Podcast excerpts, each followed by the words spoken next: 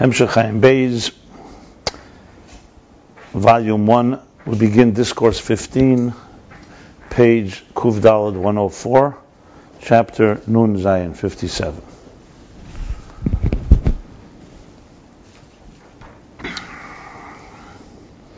The overall theme is the distinction between transcendent energy, otherwise known as the root of Er HaSeviv, Makif, whose uh, function is nothing but to reveal its source and to express its source, Gili Mina Etzem, and immanent energy, otherwise known the root of Mamali, of Pnimi, the ten hidden spheres before the Tzimtzum, which is purpose and function is to to radiate within and be internalized in existence. So both are er, meaning they both are emitting divine energy, but with very different roles. And in explaining this, we began first with a discussion. Obviously, the first 46 chapters of Ayin Beis was primarily about, it was all about immanent energy. Eris and Kalim, energies and containers, their roots in the ten hidden spheres, the Kav, the Tzimtzum's impact on all of that. And page, in chapter 46, he began to say, and that all is the internal energy, immanent energy. And then, from there he started to go into now the comparison to the transcendent energy, which is Keser, which is where the whole point of discussion began, the beginning of the discourse, chapter 1. And he began to compare the two and define their, their, their distinctions. And the primary example that he began with was the difference between Rotzen and Keiches.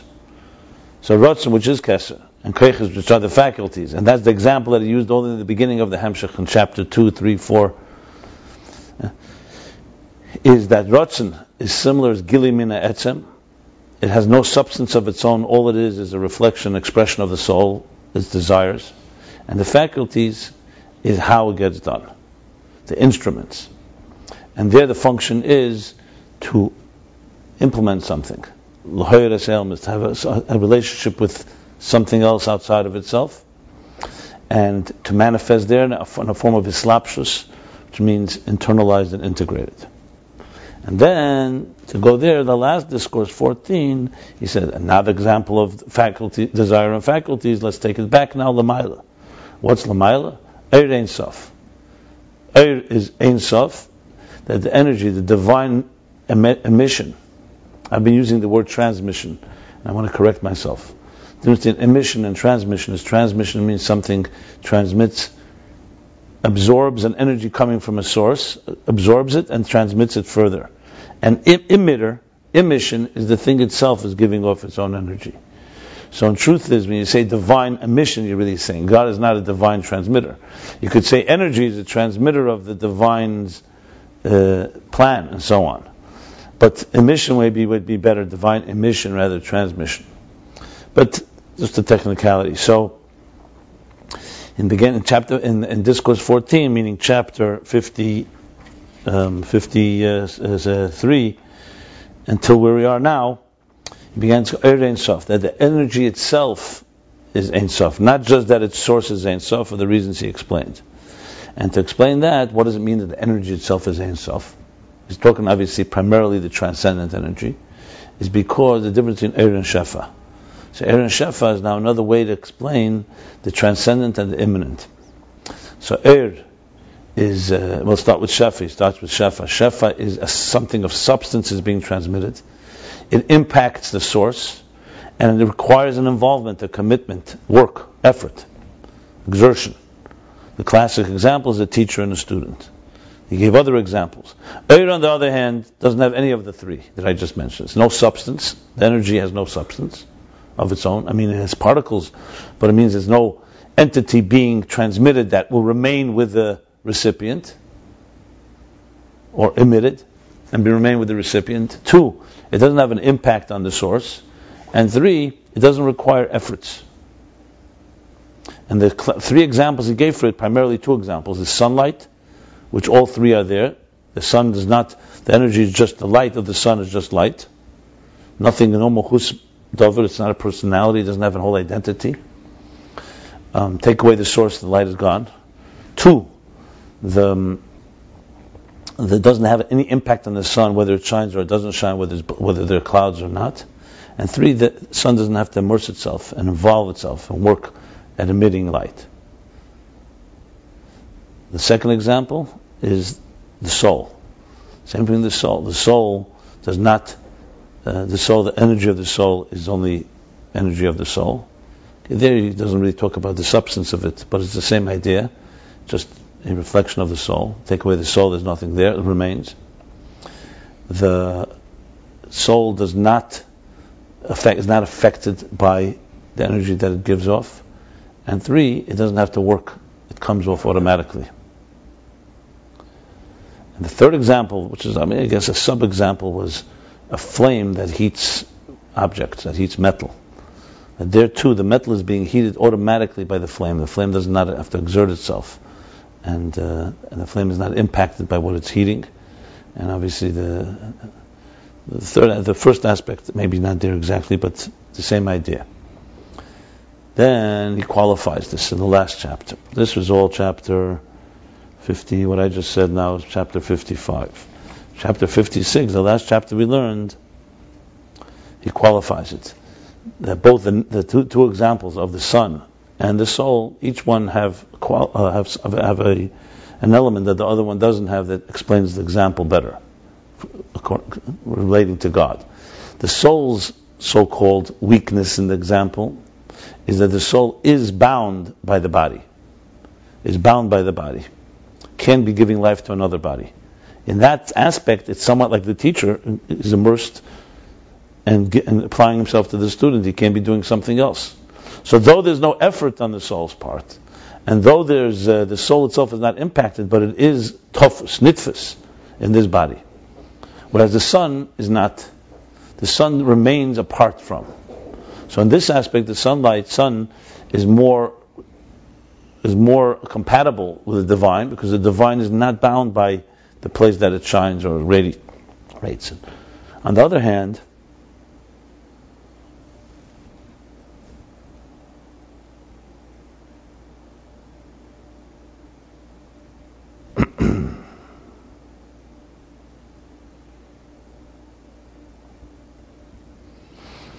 On the other hand, there was one more thing I should have mentioned with light. That light also reflects its essence. Me'ein ha'etzem. Like he says, it's ha'etzem. It's similar to the etzem, whereas shefa is only the fi'ofen ha'etzem. That's also a critical point. Because that too is in the divine light, the transcendent light, is reflecting the essence is Ein Sof, so the too is Ein Sof.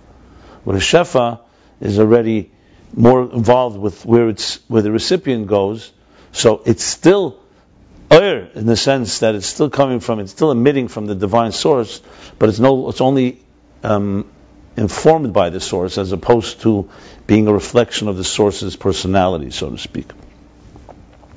Anyway, going back to the soul, so that's the downside side of the soul. The upside of the, the upside of the soul, the downside of the sun is that it has to shine.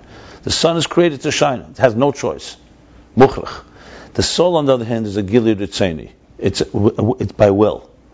And he brought two proofs. One is that you see the soul can conceal its faculties completely, like Avram Avinu, who concealed it by the Akedah. And the, the, second example was Gilgulim, was reincarnation, where the soul completely is concealed from the fact that it may be uh, inside of a, an animal. And he discussed the details of that, back and forth, back and forth, which we discussed. Which bottom line comes down to this: that the soul has a quality that the sun doesn't have in the example, and the sun has a quality the sun, the soul, the soul doesn't have. So the Gilir Ritzeni, that is by desire, obviously is more fitting to the divine, because the divine doesn't have to shine. And then he, he concludes that with saying these are the two forms of energy, transcendent energy and immanent energy. So he does tie it up. So the discussion that began, chapter 50, in chapter, in chapter 46, is in a way coming to a close here. Even though he's going to continue, but he de- definitely ties it up that this is transcendent energy and immanent energy. And it's all part of the extension of the discussion of this in this discourse 14 that I said that began chapter 53 about what is Er and Shefa. And of course he applied it beautifully to Sheftim V'Shetim, which I'm not going to review now. That was yesterday's class.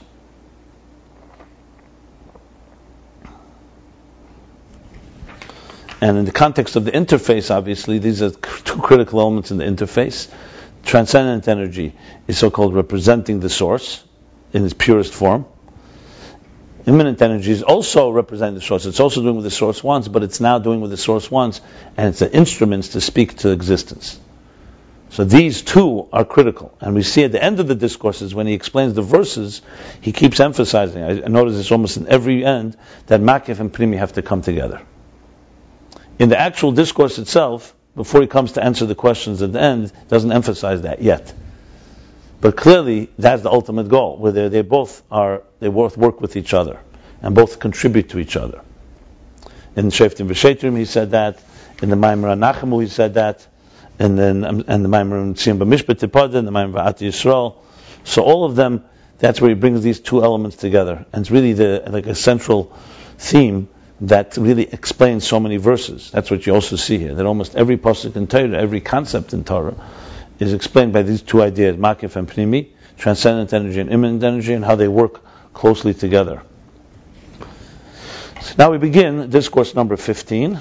That the Frierdiker Rebbe's summary on the discourse number 15 is what? As I said, the summary of the Teichen Hascholos HaMaimer.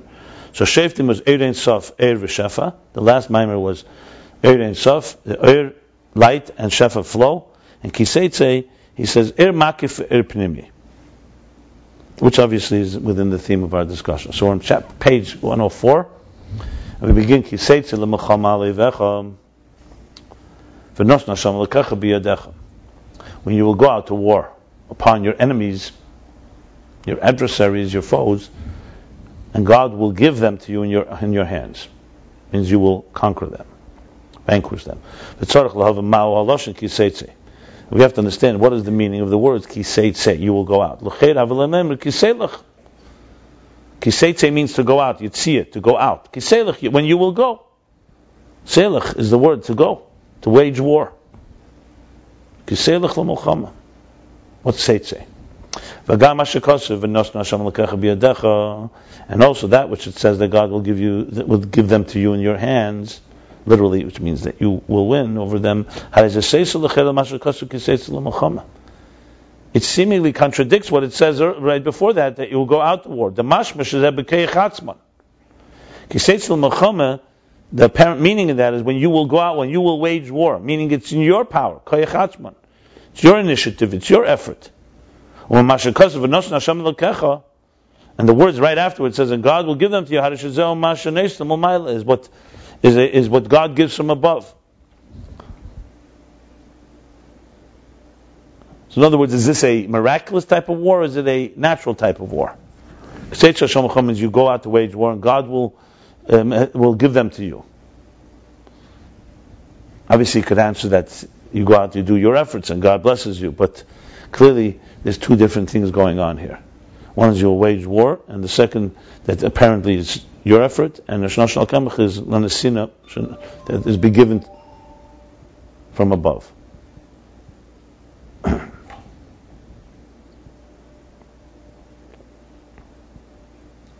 V'hine b'medrash Rabba now in Medrash Rabba Isa pasuk tzei hilochem ba'molek.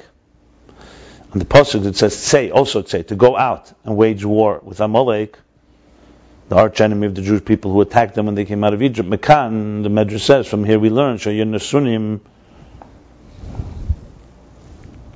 Tachas Anani HaKovid. From here we learn that they were, the Jews were Nasunim, they were, uh, at that point they were placed, they were surrounded beneath, they were placed and they were, um, they're located below, beneath the clouds of glory. The ein aimim say el lemisha shari b'fnim. Because you don't say say, go out, only to someone that is dwelling within. So you say go out, go out of where? That means you're somewhere and you go out.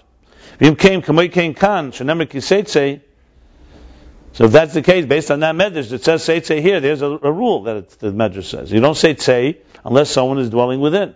So also this can be applied also here. It says go out. It's also about someone who is dwelling within. A shayich. And from the apparent meaning of the medrash, and from this context, is that within where you're dwelling within is not possible war. Only when you go out, that's where it's possible. That's why it says because while you're dwelling within, there's no mulcham. That's why you go out, and that's where you say it's a or say hilachim ba'amalek or with amalek.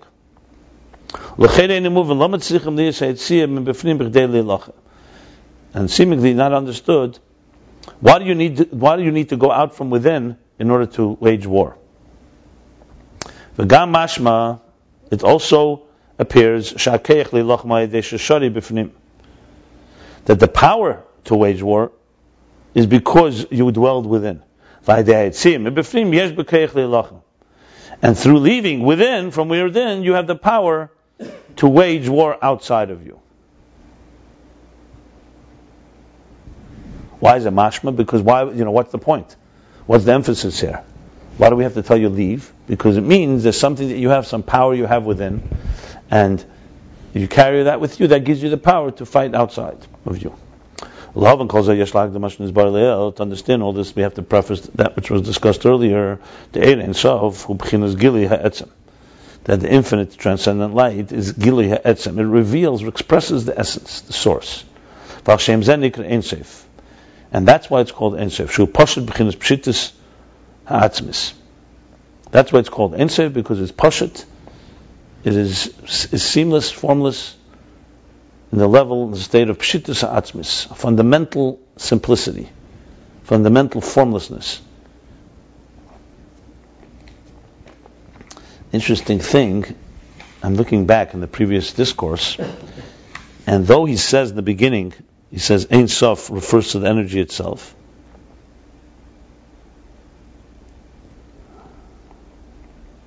That is that it is is pashtus, it's a gilia etzem. But here, really, you can see the emphasis of why he brought that. In other words, in the last discourse he did, he, he, he um,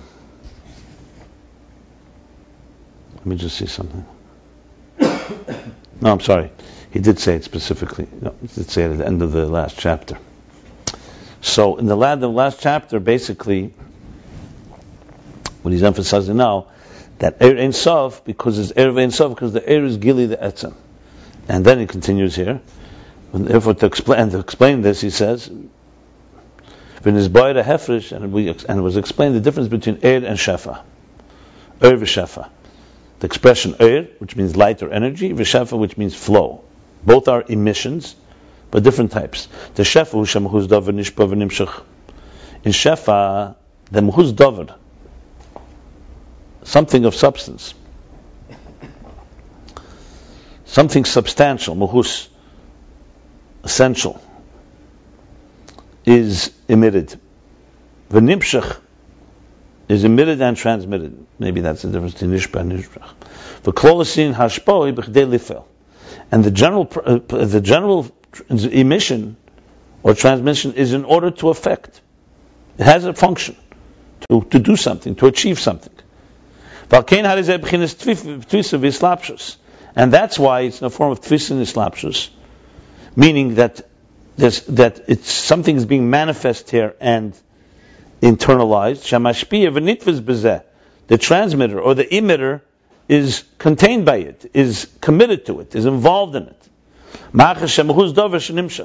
Since something of substance, something is really being transmitted here or emitted, he is he is committed to it. He's grasped by it. Nitfus means he's contained by it. He's confined by it. Invested in it. There's many ways to translate that. And also because the purpose of it is to affect and achieve something. So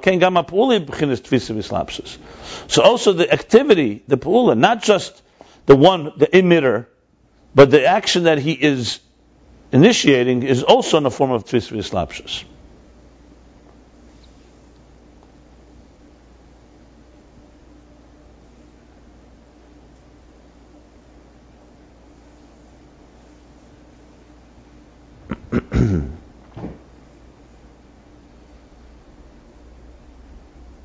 so in other words, you could you could say the source. Okay, the source wants to now achieve ten spheres.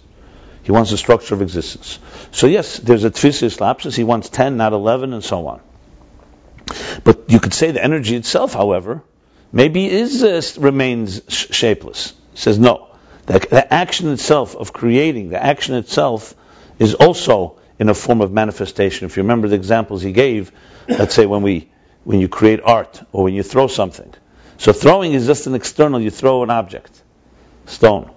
But when you draw something, not only is the artist involved, the act of drawing itself is reveals more and is itself a, an internalized type of um, action, activity. And then he adds in the parentheses, and also from the perspective of the recipient. It's like almost a third thing. There also has to be a preparation to grasp and to contain the emission. By contrast, rather by contrast, light energy is only a reflection, not mahus dover. And therefore doesn't doesn't doesn't emit in a form of tvisin shlapshus where it manifests and and uh, and um, is, is, contained and manifest. But the virtue of air, yes, the virtue of shefa is that it's internalized. The virtue, quality of energy and light is that a gilim in etzem that it's a, it's a revelation from the essence itself. Shem ein etzem. That's similar to the source. Er, and that's why the light and energy is also in a form of pshitis, of seamlessness, of um, substanceless, of shapelessness. And explains that these two things, and Er, the first the former is the energy to radiate within the worlds, the immanent energy, and the latter is the energy light that is to reveal the essence, that has no end and no limits. Clearly, Ein Sof, Bligvul can be synonymous, but Sof means end, Gvul means limit, parameter. And he said the only thing we can call it is rotzen, desire. He said that at the end of last chapter. So now we continue within the discourse, chapter 57. However, we still need to understand the haloi b'mishalim the er v'ziv Hashem is er v'chayis hanefesh. Isn't it true? Isn't it? Isn't it a fact that in the example, uh, isn't it so that the examples, these two examples we've been using, the light and reflection of the sun, the light and the energy of the soul, they, they also have a function. They're not just revealing something. They both uh, they have a function. They're there to achieve something. They're not just revelation of the essence. Yes, they have the elements that we spoke that they don't have to it's not it's not manifest it's not uh, affecting them. It's not manifesting with effort, tirda and isaskus and all of that. It's not a muhuz davar. But to say that this is the example for the higher energy, the transcendent energy, which is just revealing the essence and has no other function, how could you say that? Both these examples have a function. They live they're there to achieve something. Sharon is Boilil, Perik. Like we learned earlier, chapter 48. Let's see, 48. 48 was correct. That's when he said the sun is an example for Er HaMamale, because its function, the whole purpose of the sun is to radiate the earth, as in chapter 48, page 84. That's where he said, the energy that comes the first day, that pierces through everything, and you can see from one end of the world to the other, that's an example of the higher energy.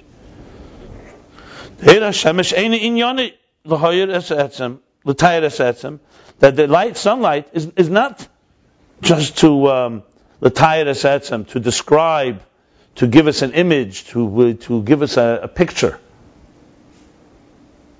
a snapshot of the essence of the source. Like it says, God created the celestial bodies, He put them in the heavens, to radiate this earth. So it's not just a revelation of the essence. That's with the sun. And the second example as well. The chen er nefesh, and the second example, the same thing with the energy. With the light and, and, and energy of the soul. So it's interesting, by Shemesh he says ziv, er ziv, and by, uh, by nefesh he says er v'chayis.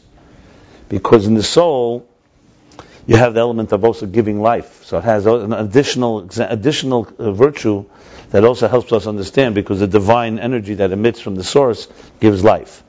The sun also helps life, but you can't say it's a life giver.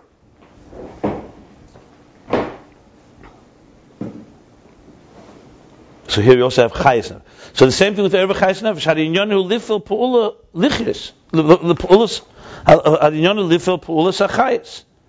Its inyan, meaning its purpose, its, its, its role, is to affect an activity, to bring life, to, to bring life into something.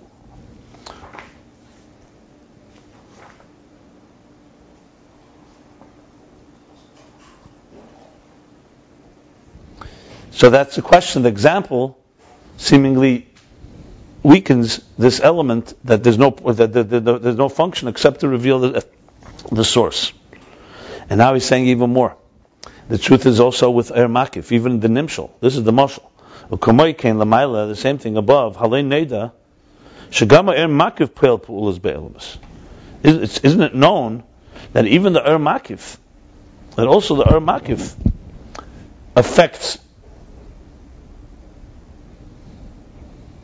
actions in these worlds, in the worlds. So it's not just revealing the essence, even the makif also has an effect on the world.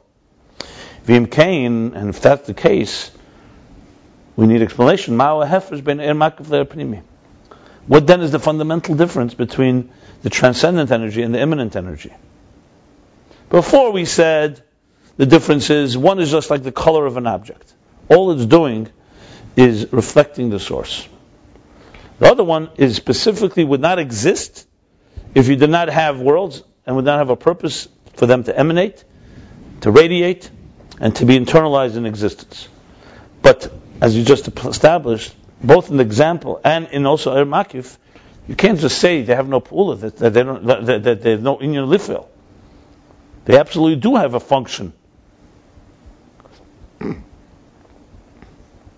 what's the difference between the two? Obviously, this is building up a case. You know, clearly what he said earlier is all true. But he's now going into more detail and breaking it down. Inyan who, however, the Inyan in this is, the answer to this is, the thing that we derive, what is understood from both examples. The examples above, the above mentioned examples, the kol shahu b'chinas er, the kol shahu b'chinas er, everything that is in this, in, in a, in a um, state of light or energy, Gama shapel davar enze kamei pulus hashafa even th- that which it does affect, when it does affect something, it's not the way Shefa affects. So he's now, of course, explaining this much deeper. In other words, not to be simplified and just say, er has no effect. It's explaining that what's understood from all the examples and everything we discussed is that the effect is different. The pu'ula b'shabchina shefa, the effect, the impact that's on this, in the state of shefa, something that is called a shefa flow, who slaps is in a form that it is. I keep looking for the word because I can't find the exact word for tfisa. It is um, it manifests within it. While you're there, you're there. Like you said, the energy goes into the stone. It's not just an oblivious aloof. I mean, I, I could translate more the opposite of tfisa than tfisa. Not tfisa is like it's like two people having a conversation, and one of them says, "I'm in this conversation. You're not in it." You know, you're just you're just doing this uh, by, mechanically or just be it just to satisfy me. You ever hear? You ever such conversations where one person you don't feel there's a twist in synopsis. They're not committed to the conversation. They're not involved. So those that would be the word. But the word involved itself is more than just involved, meaning there's a certain applying yourself to it. Tfisa is applying yourself. You're grasped within it. That's uh, the way. And slapshus is obviously a little more than that. It's like a. You're manifested. You're now dressed in this garment, and you're not in another garment. Shefa works that way. However, the function, the impact of light energy, is not in this type of involved, committed, applied way. He's going back to the example, like in the light and reflection of the sun. And the same is also with the light and energy of the of the soul, of the spirit. Like discussed earlier, chapter 55. The mitzad er v'chayes hanefesh ein chilik ben guf gas leguf dak. So the sun, we see it very clearly. There's no difference where the sun shines. And same with the light and energy of the soul. There's no difference between a coarse body or an edel, a refined and uh, subtle body.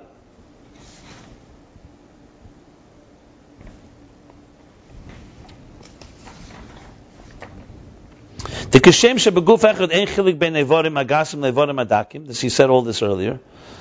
That just like in the same body, in the one body, there's no difference of how life, the life force we're talking, goes into the more the coarser organs or into the subtler organs, more refined organs. The same is, there's no difference. A soul, the life that it gives to a coarse body or to a uh, refined body. Dak, refined, edel, subtle. I mean, let's define what this means. I don't think he's referring to necessarily a grub Jung, meaning, excuse me, somebody that is not refined spiritually. Guv gas means a heavy person, and guv dak means a, a, a frail person or a, a, a, thin person. He's speaking very physically here. Yeah. No, because you could say with Edelkeit in Ruchni is so. then there's that, but, but he's talking about the life force. He's not talking here about the, the, the spirituality of the soul. Yeah. Well, Chai is skufnis, nefesh, the, the biological life. So to say somebody, yeah, obviously someone that's overweight or big, it could be uh, the other reasons that maybe they they plays danger. But the soul giving it life, it's not like he's less alive. Or let's say this is the soul working overtime because it has to now give life to a 300 pound person as opposed to a 100 pound person. That's the point here. Like the sun. The sun is very clear. The sun shines. It makes no difference if it's shining on the most beautiful palace, the Holy of Holies, or a garbage pile, the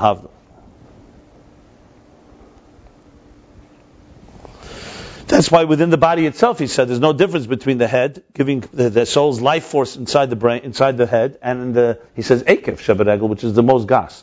Akev is sometimes called Malach HaMov It's called the, the, the, the, angel of death within the human being because the, the Akev, the heel, is the most, um, has the least amount of, uh, huh? Yeah, sensitivity because it has to have the buffer to be able to walk on the ground. But to, to say a life force, God forbid, something happens even in the farthest point, extremity of the heel, it's as, li- as live as any other part of the body. There's no difference. You cannot distinguish in the life force that one part of the body is more alive than another. In the life force. I'm not talking about expression of the life force.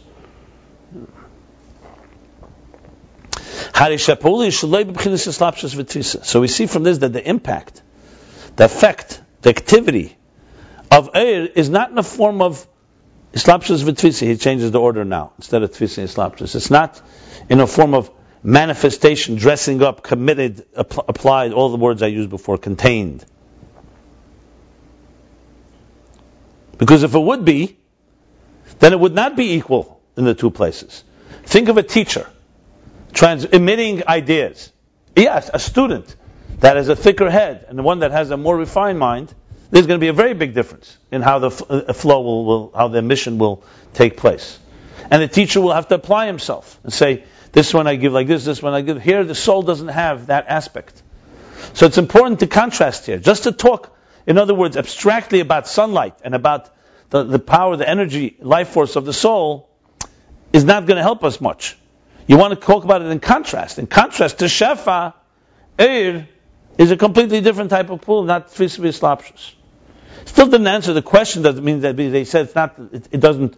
It doesn't have any function because we've established now that it has something. He's going to get back to that, but he's just saying the key thing from the examples that we know now is that they're not the same. Er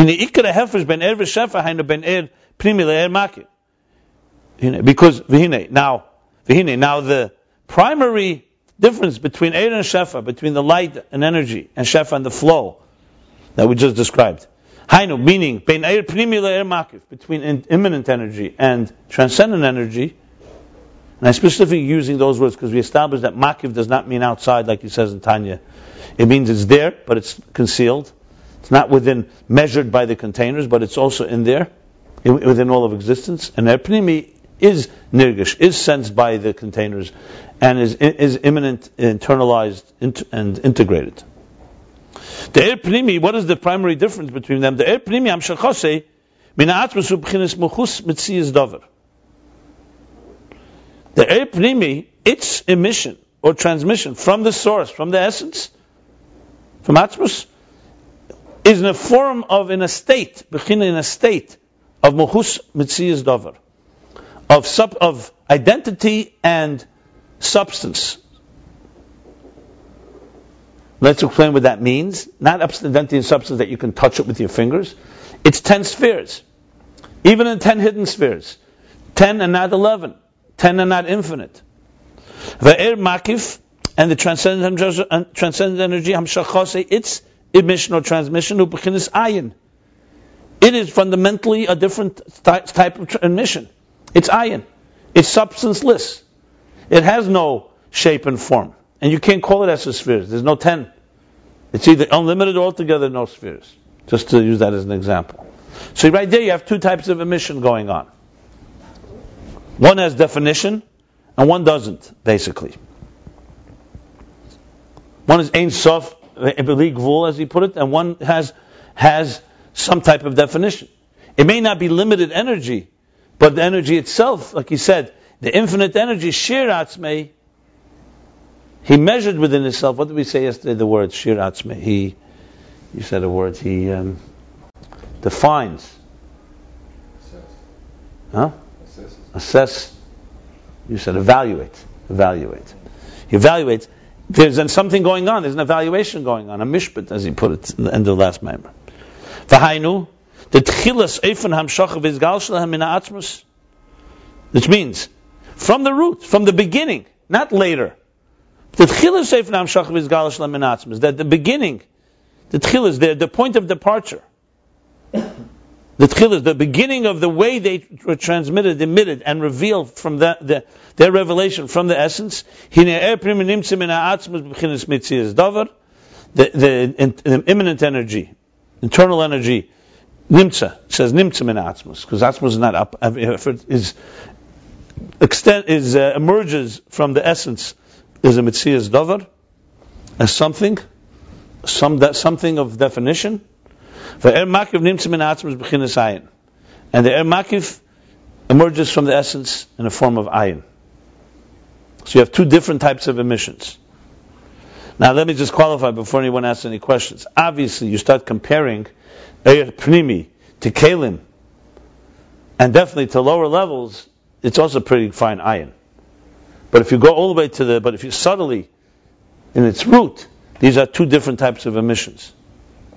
Very, very different types. just want to qualify that. Because remember, it's also air. Didn't call this kalim yet. That's why I said we don't want to get stuck in words because you start saying, one second, this sounds very awfully like kalim. So what's kalim anyway? And kalim of Atzilus don't have any physical substance. They don't have any spiritual substance. So what's the difference between keli and air? So I'm not going to go into it at length now because it's not the point here.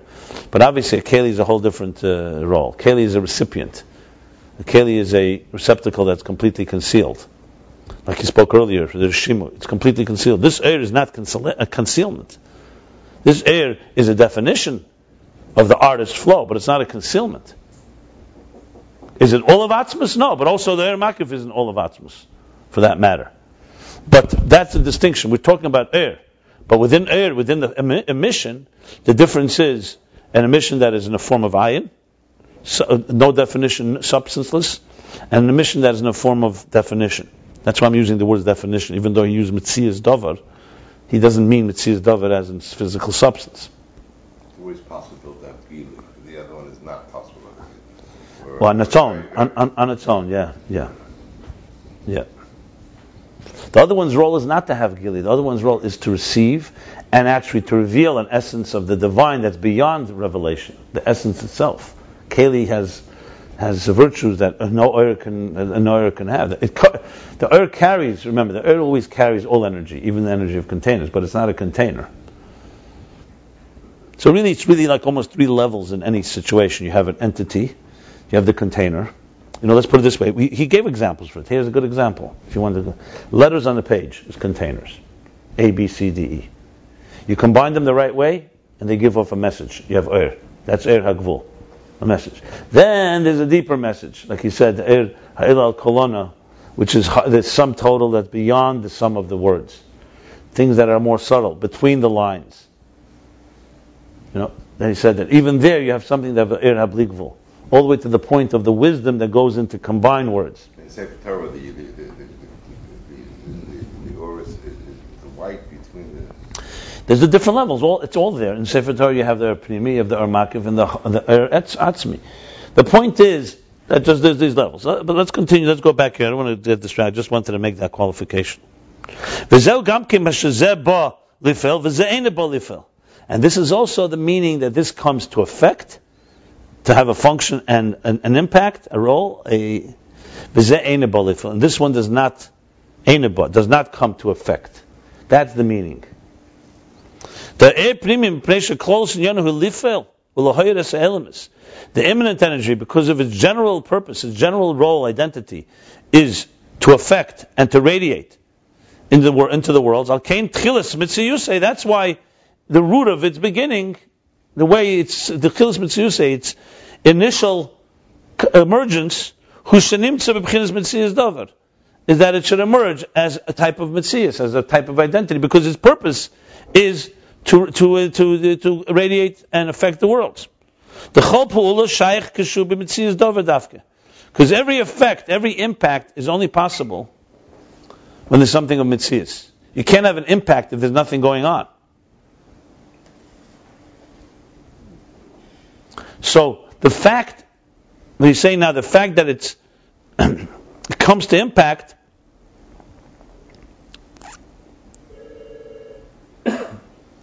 is what is what compels it to be a mitzias davar.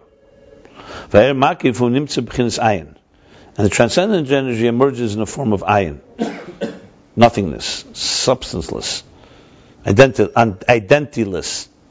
There's a word like that. The fish ain't in yoni lifel because it's not its job, its function is not to, its, its identity is not to affect kimu b'chinas gilim and etzem. It's only to reveal the essence. Okay, so what did he add here that we didn't know before? He added here like this now. he didn't yet follow up and you know conclude what could you say that the Ermakiv doesn't have any impact? But he's explaining what does it mean. So he's saying, um, right now he's saying, I mean, I want to read further and see how he continues this.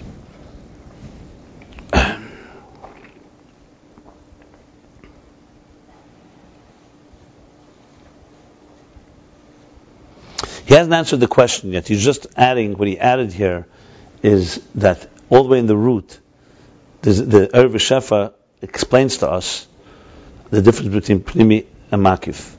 That in Er, there is no, um, I'm sorry, in Shefa, there's something of substance, an identity, and in Er, and in er there isn't. And therefore, the way what we describe is one is comes to effect because it has an identity, it has a that's its function. The other one is substanceless and is ayin because it doesn't have an impact. We'll soon get back to what the full meaning of that is. That's what he said right now. And in order to have impact, you have to have some type of identity. I assume what he means by that would be the following.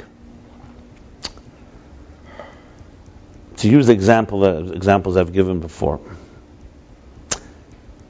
Obviously, the sun has impact. It, it heats and illuminates the world. So I don't want to use that example. Let's use the example of a teacher. Teacher is just sitting at his table, and there's a glow in his face because of his wisdom. So incidentally, people can be impacted by it. They can be influenced by it. But that's incidental. He, he is just what he's being who he is, and the glow in his face is just revealing his wisdom. Period. But if he wants to impact his student, he has to involve himself. He has to sit down and teach him, apply himself. Impact requires not just the word effort, it requires an action. It requires some type of ident- um, quantifiable and definable act. You want to throw a stone? You have to physically grab the stone and throw it. You can't just think about it. You can't just imagine it.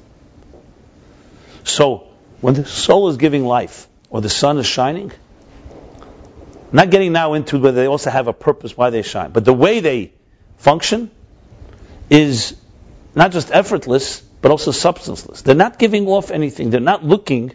They don't have to get involved in, and they're not um, emitting a, a particular identity. They are what they are, and they shine. And it has impact. Fine. We'll discuss that later. But the way they fu- function is like air in that sense. That's what Ur means. Shefa means that you are emitting something of substance that will remain and, and with the student and, and will, be, will remain forever outside of you.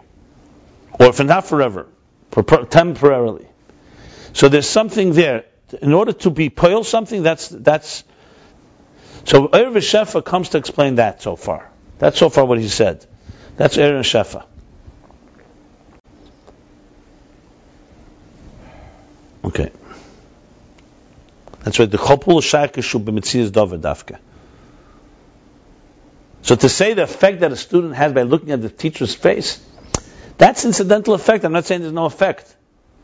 But when he says here lifil, shabal lifil, inyan who lifil, it means its inyan is to impact something. Impact requires you do something about it. You, you emit something. Something has to be additionally emitted, not just your natural presence. That's what impact means in, the, in this context.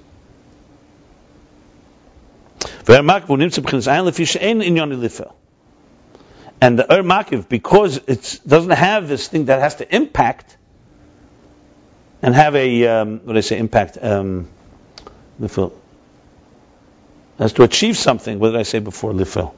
Impact, uh, to accomplish or to achieve. Change something. Function. That type of function, to function is something, and so on. So that's why, לפי שאין עניין לב הקימו בחינת גילים, והם אגב הוא נמצא בחינת עין, לפי שאין עניין לב הקימו בחינת גילים מן עצם. Just revealing the essence. So he didn't yet answer the question, isn't that itself a purpose? What he did instead was say that there is, no matter how you twist it, even, even if they both, they do both achieve something, but the way they achieve it is very different. That's the bottom line. And one can be called that doesn't come to achieve something because all it is is revealing. In that sense, that there's nothing that has to be um, that has to be emitted, as he said here. Er. This is what is understood from the example of Aaron shefa. The shefa who bedavar. Shefa, the flow that's being emitted, is a thing that has mahus identity and mitzias and substance.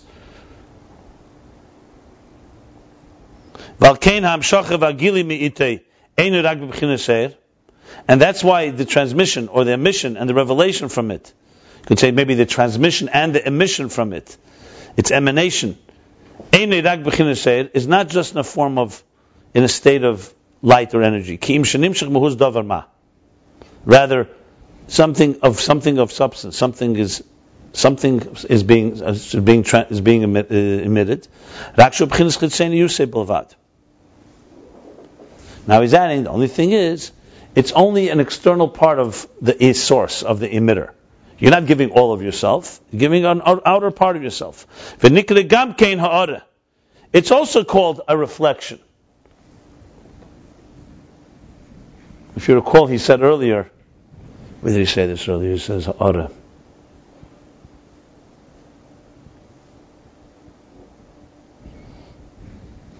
I'm trying to remember where he says it. Okay, whatever. He said something earlier. So why do we call this ha'ara? If it's shefa, how are you suddenly using the word ha'ara reflection? Because because the fact is, when a teacher is giving an idea, even though, as we just established, this is not like light, oir, it's a shefa form of, of a transmission, but it's a, it's chitzenius, because the outer part is zakar is only a ha'ar is only a reflection from what's going on really inside. He atzmis, ena atzmis. Because the inner dimension is atzmis, is essential, is a fundamental element of you, of the entity, of the source. Ena atzmis, and the, and the outer is not that central and, and, and fundamental part of him. Nevertheless, it's coming from the muhus of the pnimius. In other words, it's not just like sunlight, which has no uh, substance at all. Here it's coming muhus pnimius, like you said before, that it's informed by. It's coming from muhus pnimius. So if it's seichel, for example, coming from a teacher, seichel, he's giving intelligence. You can't say this intelligence is is just a reflection, just a mere reflection of himself, like this, let's say the glow on his face. He's, com- he's communicating an idea, so it's mohus apnimis. But it's relatively only a reflection, meaning only an external part of what he really has in his mind. When you throw a stone, does, that, does the, the power of that throw have all your power within your arm? No. You may have only used only a part of it. A lot more power. But to say nothing was emitted, absolutely. The stone is flying, even if it's for an inch or two inches or a foot or two. Whereas sunlight or the energy of, this, of, the, of the soul is just a flow, and there's absolutely no power being uh, invested in it, so to speak. The sun just has the power; it, just gives off light. I'm not saying the light has no power in it, and its impact can be even more than throwing a stone. We're not talking about the result. We're talking about from the perspective of the emitter. What, from the perspective of emitter, there's not, he's not giving off part of himself. That's why as he said, when you're throwing a stone, you can't do something else. The sun can be giving off light to many in, in, in all directions at once. Same thing with the soul; it can give life to every part of the body and to a thick body or a, a, a thin body. But nevertheless, it's muhus apnimi. Seichel, however, is coming from muhus, so it's an external. He's really what we're doing really here. I'll tell you the truth. Part of this is language, because it all comes down to really language. The ideas are clear. What can get confused is language. You start saying, is the word oir, ha'ara, reflection, light, energy. I mean, remember, he began by saying that the Mekubalim used the word oir where the philosophers used the word shefa. They're both describing the same thing, an emission. They weren't talking about two different, it's not apples and oranges, because then there's no discussion. Then oir and shefa, one is, you're talking about this type of emission. That, so why did the Mekubalim, why did the Kabbalists use the word oir and the philosopher shefa? For the same idea because each is emphasizing a different aspect of this emission. The philosophers focused much more on the emission as a function. God created something. So there's an emission that has definition, that has purpose, and so on. The Kabbalists went deeper and tried to understand the subtlety of how an emission flows from the divine. At the end of the day, both Er Pnimi and Er Makiv are two emissions. One functions more like Shefa, so they're both an emission. So a big part of this is really getting beyond the language and understanding. So when you use the word Ha'ara by Shefa, don't get confused that suddenly he's defining. Obviously, Shefa is also a, a form of, everything you can define as energy. What, what is an energy? Every emission is energy. If I'm emitting Seichel, or I'm throwing a stone, or I'm drawing, or the sun is giving off energy, or a radio uh, or a transmitter is giving is, is, is generating uh, sound waves, or a uh, generator electricity, everything is emitting. But when you break it down, there's different types of emission. So what he added now is that shefa, we also use the word ha'ara, reflection. What he means is not a reflection like sunlight type of reflection. Here there is something of substance. It's only the outer dimension of it, but it's from Machusa Primis.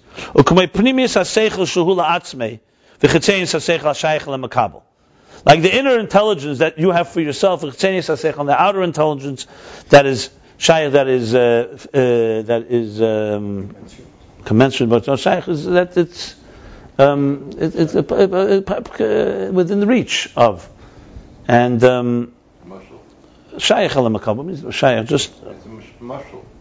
No, no, no, no. We're not talking about muscle. Shaykh means that it is uh, relevant to that uh, the recipient. Ukamoy kain, the parentheses he adds, atzmis ha-mechen, And similarly, is also the difference between the essence of the intelligence and the way intelligence has a relationship already with relationship is the word I wanted to use with emotions, as we discussed earlier, chapter fifty-five.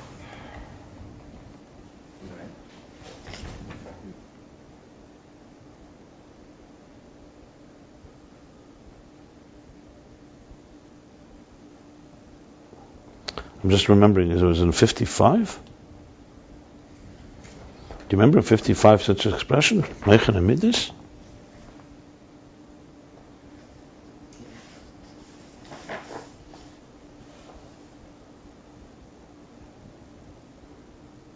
Yeah, okay. I don't remember Meichen Amidis, I remember Meichen.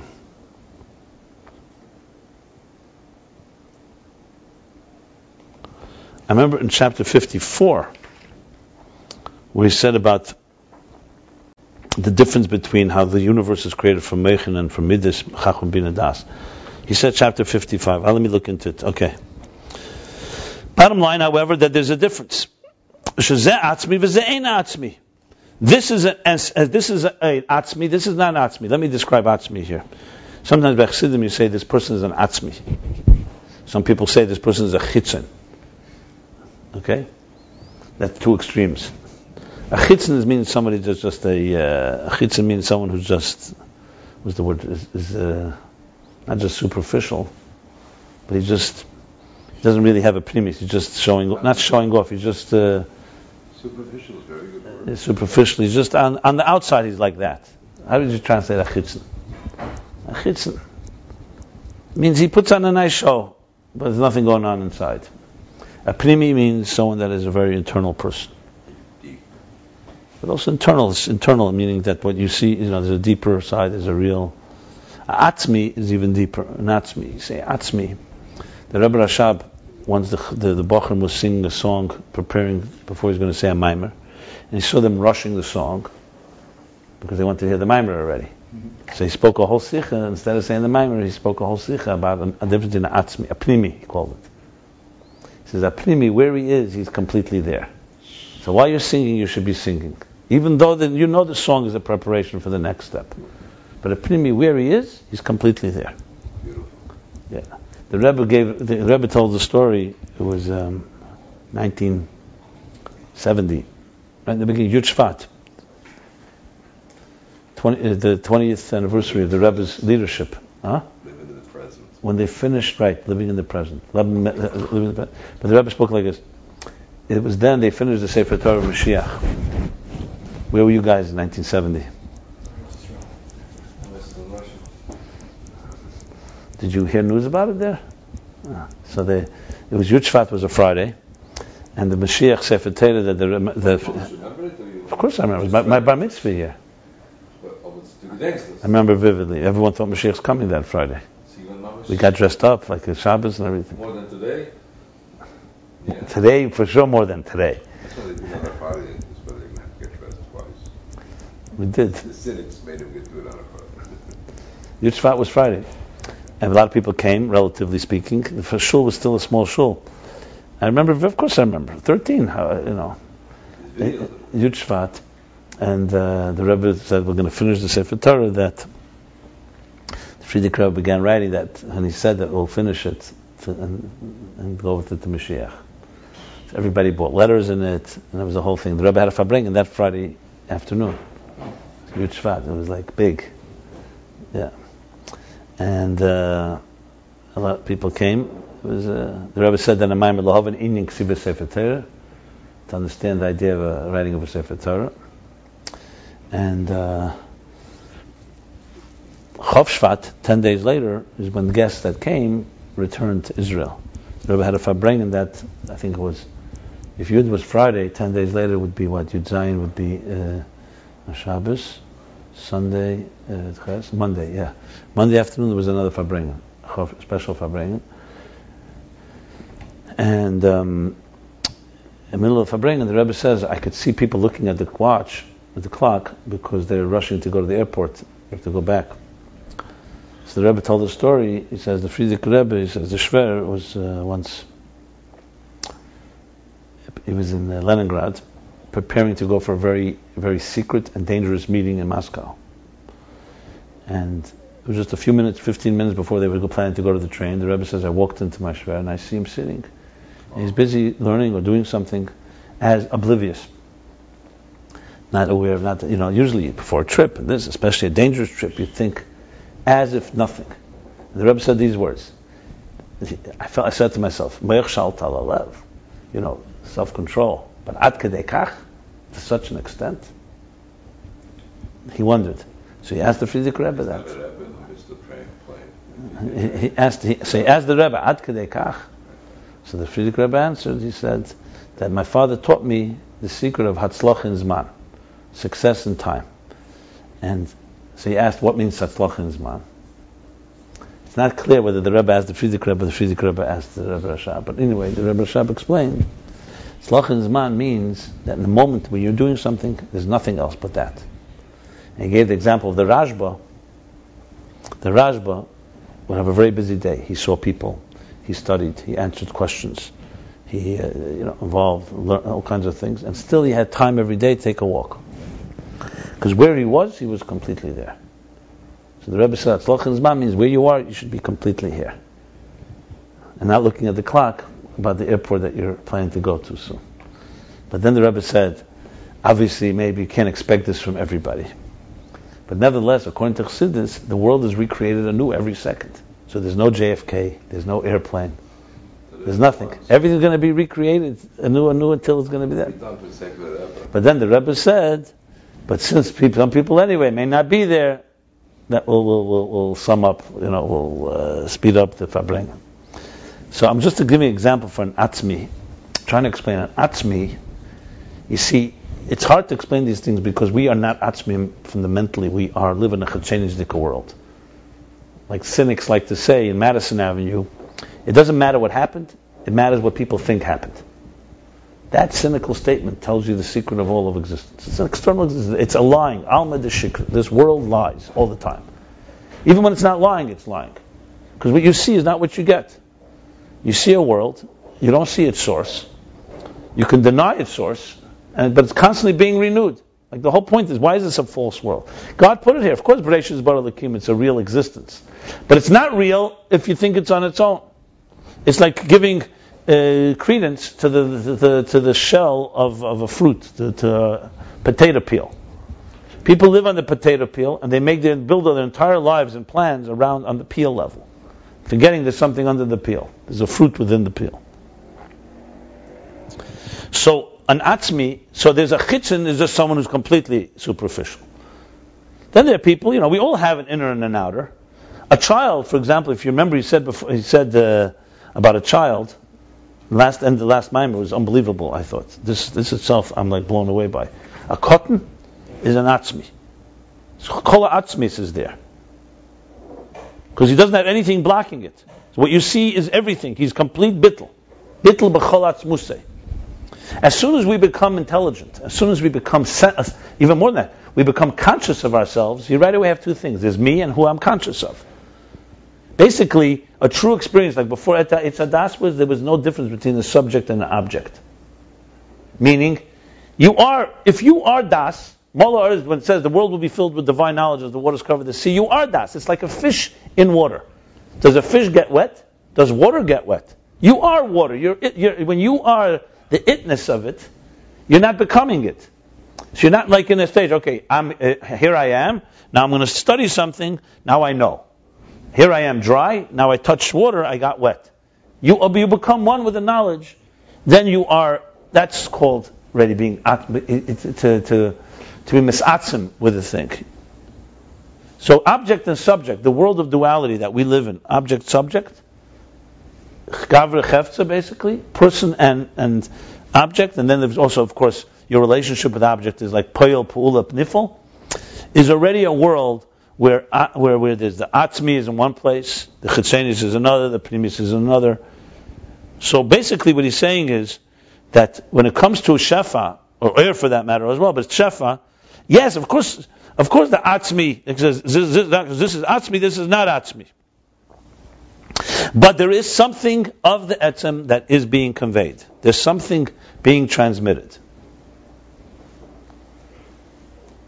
It's interesting, earlier, if you remember, he said the rotzen, the etzem of the rotzen goes into the faculties, whereas the faculties themselves, the etzem doesn't go, it's only a reflection of them. There it's almost like reverse.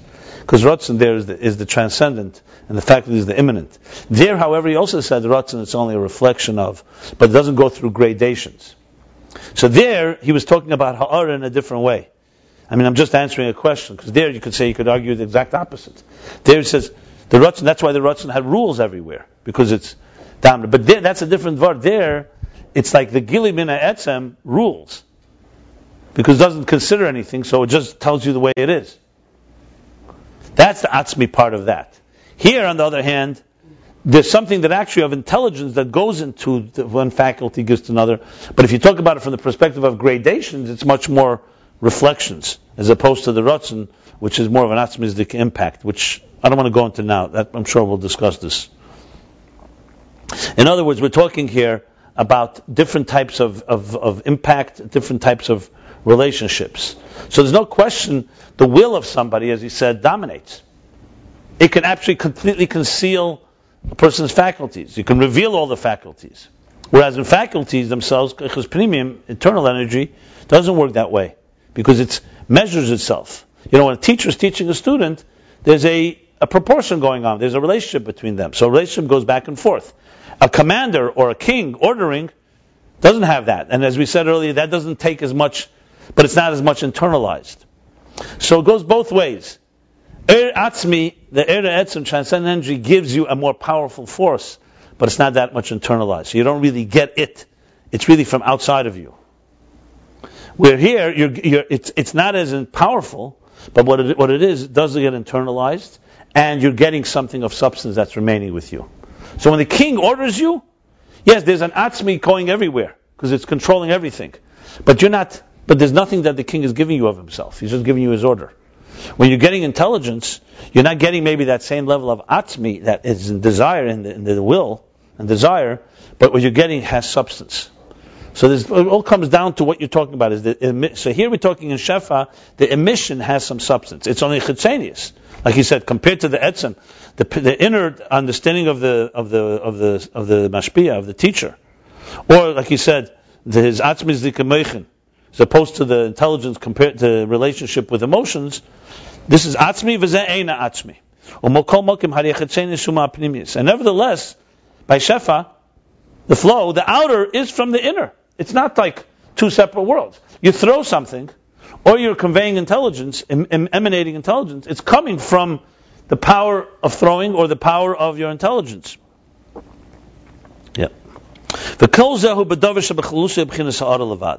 All this is in general about something that is only a reflection. He's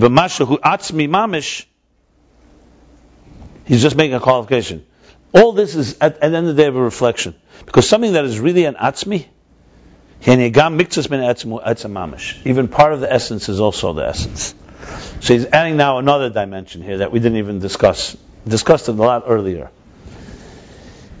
At the end of the day, Er and Shefa are both an emission, and in many ways are not the source. Now he's saying there's a thing called a real atzmi. When you really have a part of the etzem, not etzem haseichel or etzem hakeich. When you throw something, the throwing power, yes, is coming from the power within your arm, which is much more fundamental and much more powerful within. When you transmit intelligence to somebody, you're also giving them something of substance, but it's much deeper inside. But the atzmi, real etzem, wherever it goes, whatever you touch, you, you get all of it. Which is why in a shama, for example, a chelik mal mamish, but it's an atzmi. So you touch a piece, you touch the whole thing. That's a qualification that's not discussed relevant here. He's just saying it to qualify again language, what we mean by atzmi. So that, that's a real, that's a, that's a atzmi mamish. There's a lot of language going on in this chapter here. That's a lot what's going on. Is er, shefa, ha'ora, atzmi, chtenis, primis. V'ayim asher kosev ba'abir b'tzalmenikin nusenu. And look at the explanation in the, in the, in the beer of Yeshuvu. It's a mimer. In the Inyan, the concept b'tzalmenu kid musenu, about when the human being was created in the image what do we say, the image and shape of the divine.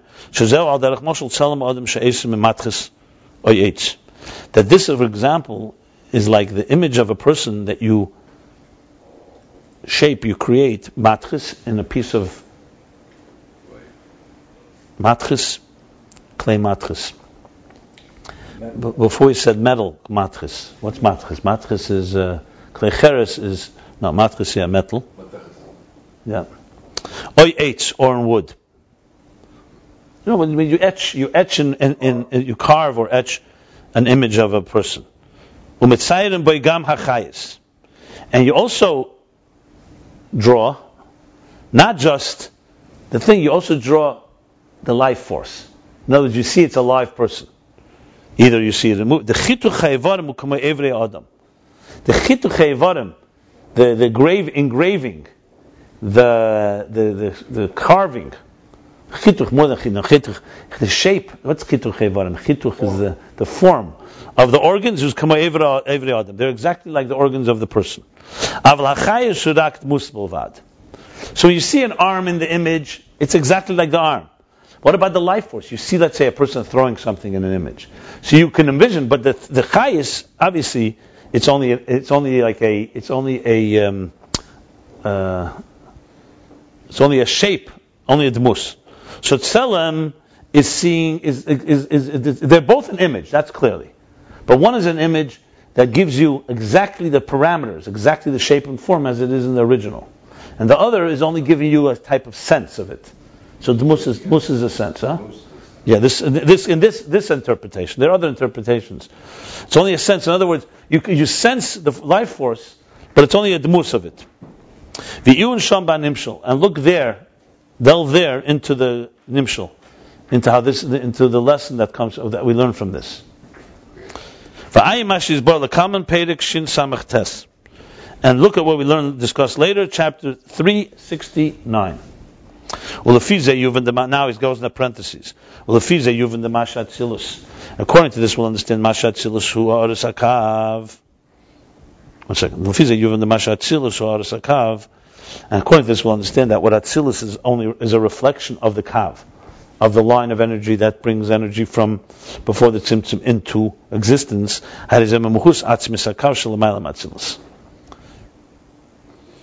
That this reflection of the Kav and Atzilus is coming from the Muhus Atzmis, from the inner identity and essential personality of the Kav, Shalamayel Matzilus. That's higher than Atzilus. Dakshu B'chinas Chitzenis.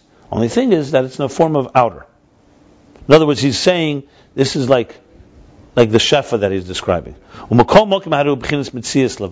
Nevertheless, it's only mitzias. It's not muhus.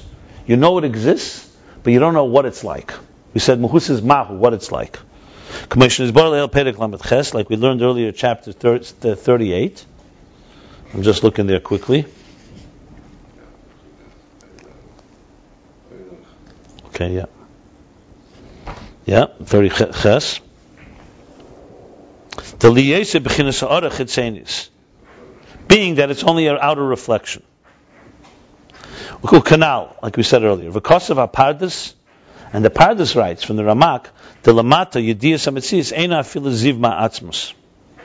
That below, knowing that something exists, right, is not even a reflection of the essence. So lamaila and above, meaning down here below, how we know that God exists, that the divine exists, is not even a reflection of the Atzmus. But above, meaning in the higher worlds, um, the Metzias is actually knowing, is, is actually the reflection of the essence. Meaning that there is not just a uh, reflection of a reflection, so to speak, but there's an essential understanding of it. And maybe we can say that the containers of Ak are the dimension of air, of energy, of air.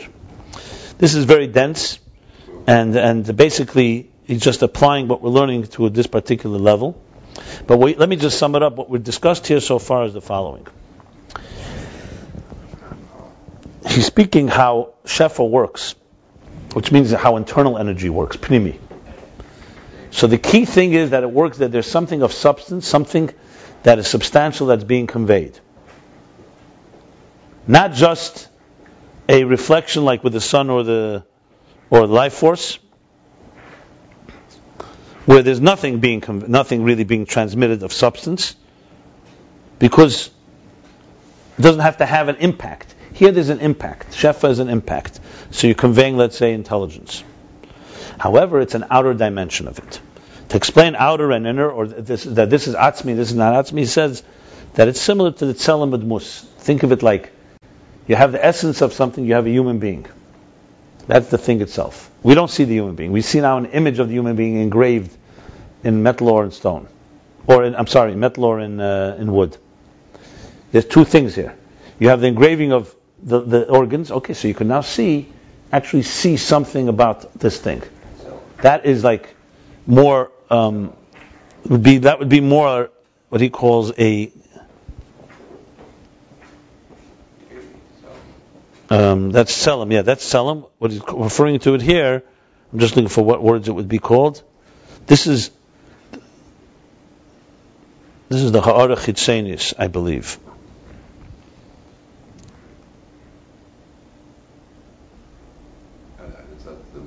The outer the, the, the, the, the, then when the life force that you're getting, that's maybe that's the outer. I'm not sure which is the outer. He's not spelling it out. Okay, one second. מוצא, מוצא, מוצא, מוצא, בפנימיס, בפנימיס, אז איך הוא של עצמי, וחצן סוף, שייך למקום. זה מקום הרחצן שבפנימיס. באין סמד, וזה שזה מה שרוצה לומר, שעשר מעט חז"ל. One second, one second, אבל חי של המוסלמים, זה מה שצילסה ארסק, אז זה מהוס מעצמס, של מאמץ, זה כשבחינת חיצניאס.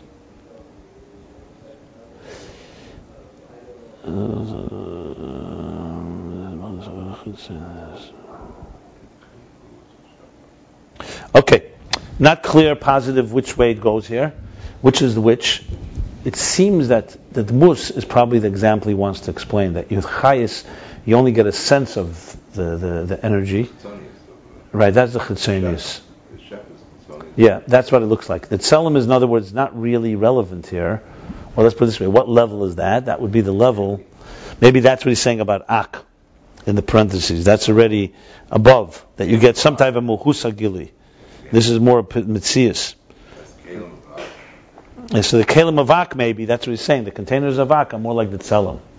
You're getting you get you're getting a, a, clear picture of the actual organs, but the life force, the the dmus is only, but you're only getting an image of the of the thing of this. Okay.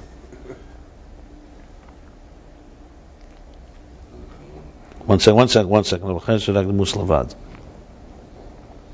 Okay, we have to look there because it says you and Shamban Nimshal. Fine. Now, going out of the parentheses, and that's why the impact and the effect of shefa, of the flow, which this comes through a transmission and through an extension and expansion, is in a, is in a state of manifestation and confinement, and as I said, commitment uh, apply, application.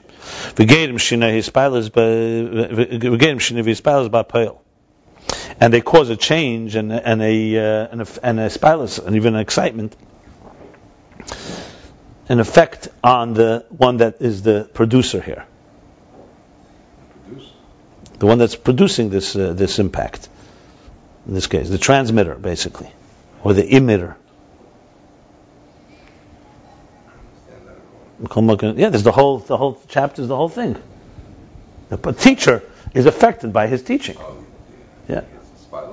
Spilus. Spilus means excitement, literally, but a spilus means shinui, change, and spilus, and there's a uh, emotional impact on him. There's an impact on him. Um, why? Because as he said, let's go back. Because even though it's only external, but it's coming from the thing itself. It's coming from within itself. That's what he's saying. Even if it's only external. Fine. Eir, eh, now on the other hand, Eir, by contrast, dover eh, there's no substance. There's no identifiable entity here. And the transmission and emanation is all in the form of Eir. Is all in the state of Eir, not in a state of Shefa. State of Eir, so it remains aloof, remains apart, it remains beyond, detached. And look what we'll say later in chapter 59. And that's why its impact, its effect, is not in the form of manifestation and confinement or commitment or uh, application. And it doesn't cause any change, any spilus, therefore, in effect and impact on the source.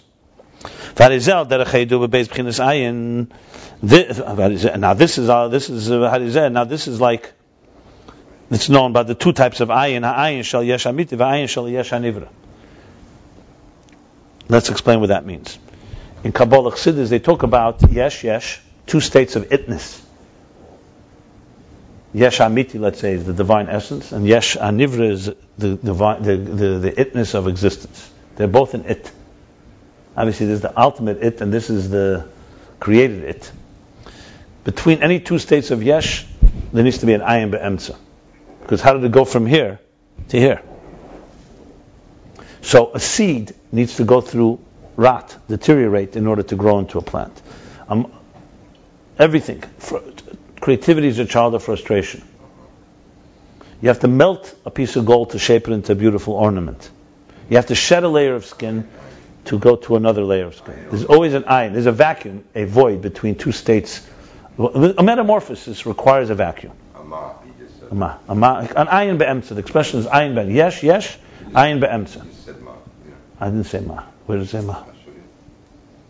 Anyway. The- Ayin be'emtza. The expression is ayin be'emtza. That's not, no, that's not, you're misunderstanding. Dover ma means there's no substance there. Yeah. But that, that's not, that's not the word ma. That's not what it means here. Anyway, so what you have here is an ayin in between. Now, when you break it down, Chassidus breaks it down, that really the ayin breaks into two parts. There's the ayin that from the yesh, the first yesh, meaning from the source, that it goes into a, in the metaphor for this part, it like so to speak has an ayin that represents it, and then there's an ayin preceding the the new creation. So there's really the ayin has two parts: the one that relates to the source and the one that relates to the product. We call it the producer and the production. The producer and the production is an ayin. Between the ayin has two parts. So that's what he's saying now.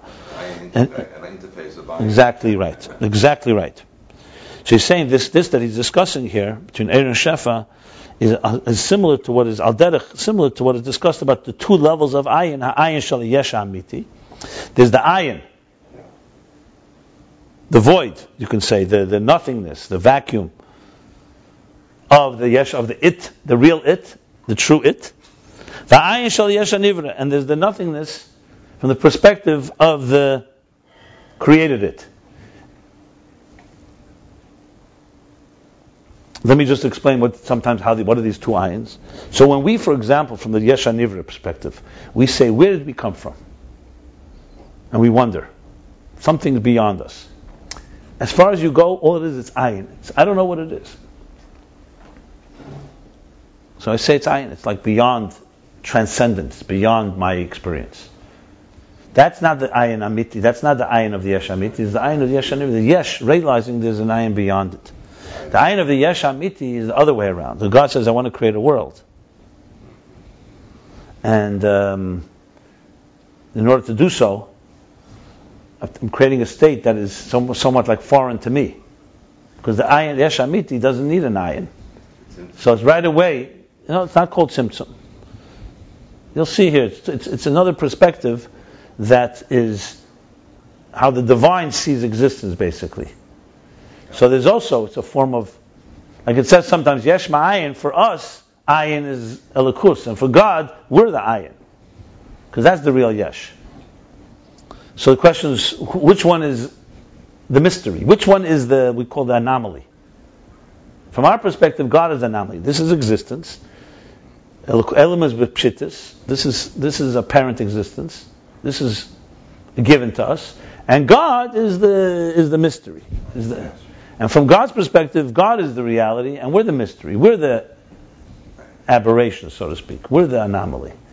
We're the novelty. So novelty, novel. It's ayin, novel. It's like the story with the chassid and the not chassid, where they argue about God, and this one, this one says yes, then the back and forth, and then finally the chassid says to him, "You know, I envy you. You think about God all the time." I have to be honest. I think about myself all the time. So the non Chassid was very impressed, you know, the compliment. But later he came to realize as he got older, or someone made him aware, it was really an insult. You think about God because you know you exist. You don't have to think about yourself. That's a given. Your only question is, does God exist? So you, comp- you, you ponder about God. I know that God exists. That's a given. I don't have to think about that.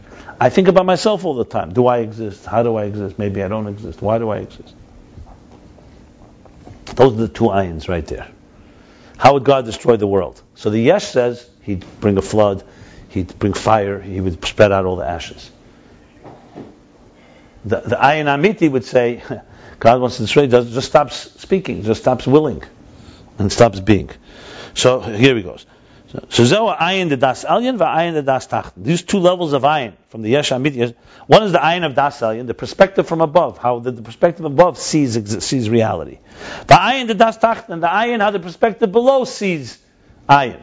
The ayin the das tacht ein of beginnes ayin mamish. From the perspective of below, to say it's, it's not really ayin mamish. It's just relative to me. It's something beyond me. As this is nit faran zach klal. You can't say that nothing at all exists from the perspective of the yesh below. Obviously, you, you, we are part of existence. Like he spoke earlier about bittel, that the bittel at the end of the day is a bittel b'mitziyuse in his existence. Sharihu makad liyesh, because this ayin is a source for this yesh. That's where it comes from. V'ev shalemish ayin mamish. And you cannot say that it's utterly nothingness. It, there's a relationship, there's a proportional relationship. This ayin is given life to us. It's a mystery to us, so we call it ayin. What is it? But you can't call it complete nothingness. V'nikra ayin rak b'shem hamushal. And it's only called ayin b'shem hamushal, meaning a borrowed name. When we say a borrowed name, shem hamushal is almost like a, what's the word in English, shem hamushal? A borrowed name. Not a nickname, that's a shem hakinui. Shem hamushal means borrowed using a name to describe something else, but it's not really that thing. For ayin the das however, the ayin of das elyon, who bechinas ayin mamish, is actual ayin. Shua who kala mamish, because it's a reflection and it's completely nullified in the presence of the essence of the source. So that ayin senses real nothingness, real no substance, basically. And he's explained these are going to be the two examples of Er and Shefa and Er Pnimi and Er Makiv. So in other words, what this chapter is doing is, is going into a deeper understanding, of, especially when you, once you interpret the words. We're not talking here about, you know, he's not discussing the purely the words. Does it have a function or doesn't have a function? We're talking about the example comes to tell us what is being happening here? Is there something of substance? That's the most important thing. So, in other words, if you really think about it, if something is really an ayin of the yesh amiti, does it have a function? Yes, it may have a function. It has a purpose, you know, like the, but but it's so sublimated by the essence that that's all that matters. So there's nothing of substance there. That's the, the focus here. So now he's going to explain. Then similarly is the difference between state of the, in, the immanent energy and the transcendent energy. The air hu lifel, air is to lifel. The immanent energy is to have an impact. So it is fundamentally something of substance, of identity, as I've been defining it. And the transcendent energy is only a revelation of the essence, revealing, expressing the essence. It's in the state of ayin betzim. This ayin. That nothing really, nothing exists, only the source. And this is in their essential existence as they emerge from Atzmus. As he said earlier, the tchilas memshachosam, all the way from the root. Now, now he's going to come to the answer. What's that sound? However, as they these pashas, as they extend, as they pashas, as they spread out outside of the source. Also, the emakiv, also the transcendent energy affects something, has an impact. Okay, let me before we continue here. First of all, what time is it? Okay. So he asked the question at the beginning of the chapter, don't we see from the examples that they also have a function? How could you say they're just there to reveal the essence and they don't have a function? And also makif. Makif has an effect in the world. So just to say that it's just revealing the essence. So to, to explain it, he went to a long discussion here. That we really need to look deeper into what we're learning from these examples. What we mostly were learning from these examples is, this, is the state of being of what they're like. One is a identifiable state of being, and one is not. That's the key. One, and that's what means one has a function. The function is because it has to impact something, it has to have some identity of what it's going to do. Ten spheres or whatever it may be. The other one is just revealing, and therefore it is it, it is essentially ayin. Has, doesn't have any type of identity. Still doesn't answer the question completely. And but that's what they are both their roles as they leave, as they emerge from Atzmus. And he went through this whole levels that how this works. He speaks about Shefa, that Shefa is something of substance, even though it's external. Just summing up the whole thing. Okay. And Er, there's nothing of substance, no identity at all in the transmission, in the emission. That's all in the root. So now we understand from and Shefa what it means in the root. But now, Er Makiv and Pnimi are beginning to travel, so to speak. They travel before the Tzimtzum and after the Tzimtzum. And there are two realities, there are two forces in existence. So he says, when, once they become two forces in existence, even Er Makif now assumes, an, assumes, a, assumes a function. But it still retains its essential personality. That's what he's going to say now. So, this, so what he's explained here is that Aaron Shefa explains really the difference between Makim and Pnimi, both in their source and outer.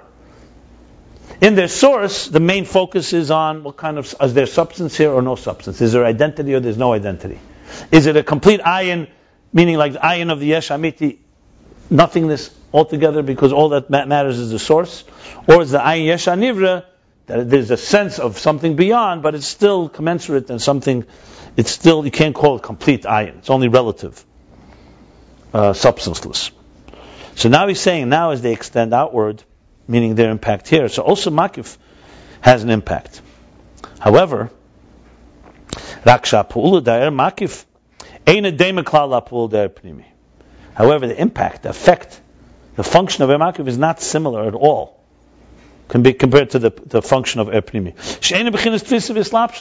Because as we said, even if, starting from their source, one is manifest, in, invested, involved in a particular function, and therefore has substance, and therefore is involved in that.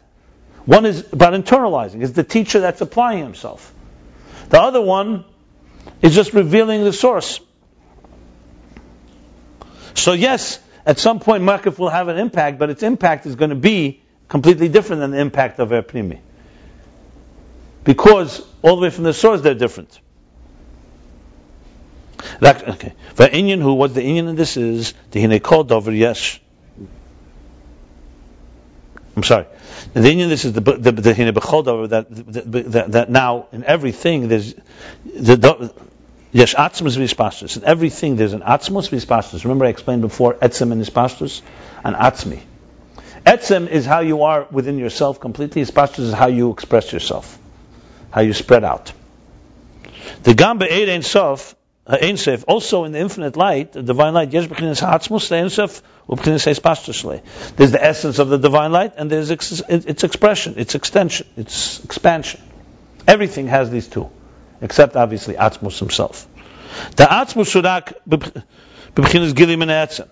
The essence of the energy is only the revelation of the essence. It's only to reveal, to express the essence. Ubchinis pastus and the expression, the expansion of the energy, ushabolifel, is coming to impact something. This is what we discussed earlier in chapter 56, which is the previous chapter debating so be'etzem ein shayich shum shem klal, then in the infinite divine light, fundamentally you can't give it any name. And if you give it a name, it's the name desire. Now he's explaining the deeper meaning of that. The intention in that is, the meaning in that is. At the end of the of the last mimer.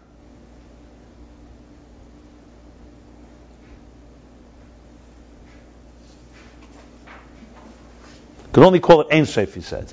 But when you give it a name, it's called, he says when it comes, it's called Ratzon. So he says, what's the Kavanah? The Pchinis Atzma is the Ein Sof, Ein Shum Shem Klal. The essence of the divine light, you can't call any name at all. Or Pchinis Espachus, Lefisha Balifel Shayach Shem Shem. But its extension, because it's coming to impact something there, you can describe it. As I said, definition. Avarak Shem Ratzon, but only the name desire.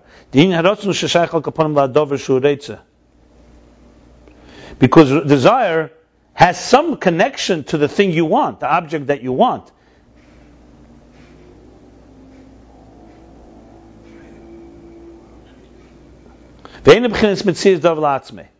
But it's not any type of uh, uh, uh, substance of its own. Like we said earlier, desire, the whole example of desire, this explains why I use that example, is nothing but the desire of the soul. It has, yes, it wants something. So you, that's why you can give it a name. The name, name, the name is desire. I, I desire. Because desire has a relationship with something. The essence of the divine light, you can't even say, I desire something, because you need to give, that's, that's already a definition. Here, desire has some type of, uh, the desire, the word Ratzon already has some type of definition, but it's the closest thing to no definition. Because it's only about desire. It doesn't say what you want. If you said Seichel, that's already a real definition.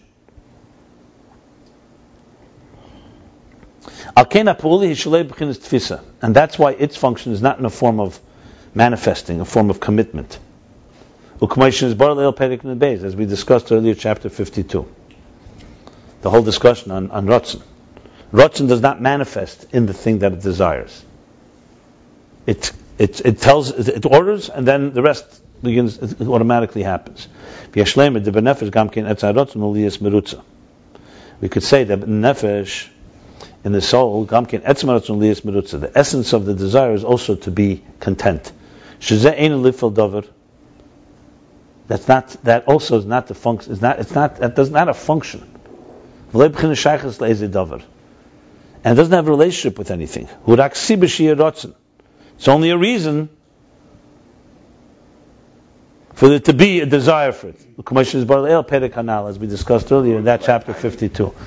Then he said the word tainuk, but before tainuk he said the fact that remember he said desire does not get anything in return from the faculties that it it, it, it impacts, as opposed to let's say a teacher that gets something in return. Does, so he asked the question in the parentheses there. What do you mean? Doesn't he get content when he understands something or when he does somebody a favor? He's content. So he said two things. He said number one is the contentment is not that you have more desire or the desire is uh, has taken on a shape. It's just it's, almost like an incidental effect of the whole process that you have contentment from it. So it doesn't change anything. Really? or Right, it's successful, so you have contentment from it. But it's not like it shapes the desire. It's not like you have more seichel, a teacher from students, they sharpen his mind. This is just almost like a, a, an incidental. The sun doesn't have any contentment from the sun shining on earth. Correct. Here there is a contentment, but its contentment is not in a way that's impacting the desire. It's only a, a type of result of sibit. It's a cause for. That's how we can. And then he said, and primarily is that it impacts the pleasure, and the pleasure is communicating that contentment and desire, not the faculties are. Those are the two things he said. Here he's not mentioning pleasure, so he's just he's just really saying that even desire. He's just explaining now. He explained. What, is, what did he explain in this last section? He explained. He's trying to explain here how uh, there's like almost two stages, even in the Er Makif. There's the transcendent energy as it's in its source. There, no function. All it is revelation of its source. As it travels, as it begins to imp- uh, uh, get, inv- uh, as it becomes part of, emerges and becomes part of reality after the tzimtzum in existence, its function is similar. It now has a function. And so he's explaining that's the difference between etzem and ispashtus in the source. The etzem, all is etzem, you can't even call it a name. There's no identity. Now you can call it an identity, now it's called desire. Remember, the example for transcendent energy is desire. So that already is a name. A name, but it's not a name you could say desire for what? We don't know for what. All it is a desire, but desire is already something outside of the pure essence where there's no desire at all. In the first chapter in, in, in Ayin Beis, he made a whole case that, that without Keser, without Ratzon, you have no connection to it. There's no relationship with anything. If I don't want something, I have no connection with it. There's no will, there's no relationship. So even will is already a step away. But it's not a step like the faculties where 10 spheres. So Ratzon is a level before the 10 spheres. Keser, higher than the 10 spheres, in the source. So that's what he's explaining. The Etzema air has no spheres, so to speak. It just doesn't even have a name. You say, whether Anoichi or even higher than that. Atzik is also out of it already. Uh, it depends. It depends. It depends on what level. At the beginning of Ratzon, tiny bit. Then there's how it at least has a name. But this name is not a Mitzias Dover. In the parentheses, he's adding that, well, you could say if that's the case, there is something nitfis, because now I want something, I desire something. But remember, he made a whole case that desire is not nitfis. It's not, it's not confined by. So he's adding now, in the nefesh, meaning not just above, also by us, when you say the etzem and you're, you're content, it's not for a function. It's also not relationship with things. It's just a cause for, so the contentment, why you desire, in other words, because you become content from this thing, that contentment is not the same type of relationship with the object, let's say, when you invest intelligence in it or emotions and so on. That's what he's adding here. He's just trying to explain that even Ratzon is not nitfus. That's the point. Now, it's definitely the higher level. The chen, eh, same thing is the level of energy and light. Fundamentally, it's complete ayin, substanceless and shapeless, formless, completely legamri. B'chinas shaychus davar. It has no relationship with anything. All it is is a reflection of the source. Or hariu b'chinas shaychus. And it's an, exten- and it's an extension when it spreads out, when it extends, how begin to shaykhis? Obviously, lifnei at tzimtzum before the tzimtzum, there's no spreading, it's all relative, but it's two types of states. And as far as to shaykhis, upoyel dover. It already has a relationship and it affects something. But it still retains that element of it that it's not in the form of being confined by and by and being uh, manifesting in. So, for example, when you see now the sun shines or the soul gives energy, yes, they have a function, but their way they function is not through slapshus. So that's what he's adding here. So just to say that it doesn't have a function This chapter qualified that. It depends what you mean by function. In, in, in its source, it has no function at all. In its expansion, it has a function, but it's a function that is still not manifest in the in the in the object that it's that it's uh, impacting. Um, One second, it's not a function that way. That's not impacting. One is of substance, one is not of substance. Okay. Look, this chapter needs explanation, plenty of it. What in Havana, in understanding, it's not. It's, it's it's actually very clear what he's saying, but you have to the Havana, the understanding of it. But let me let me finish reading, and then I'll explain today and the next class and so on.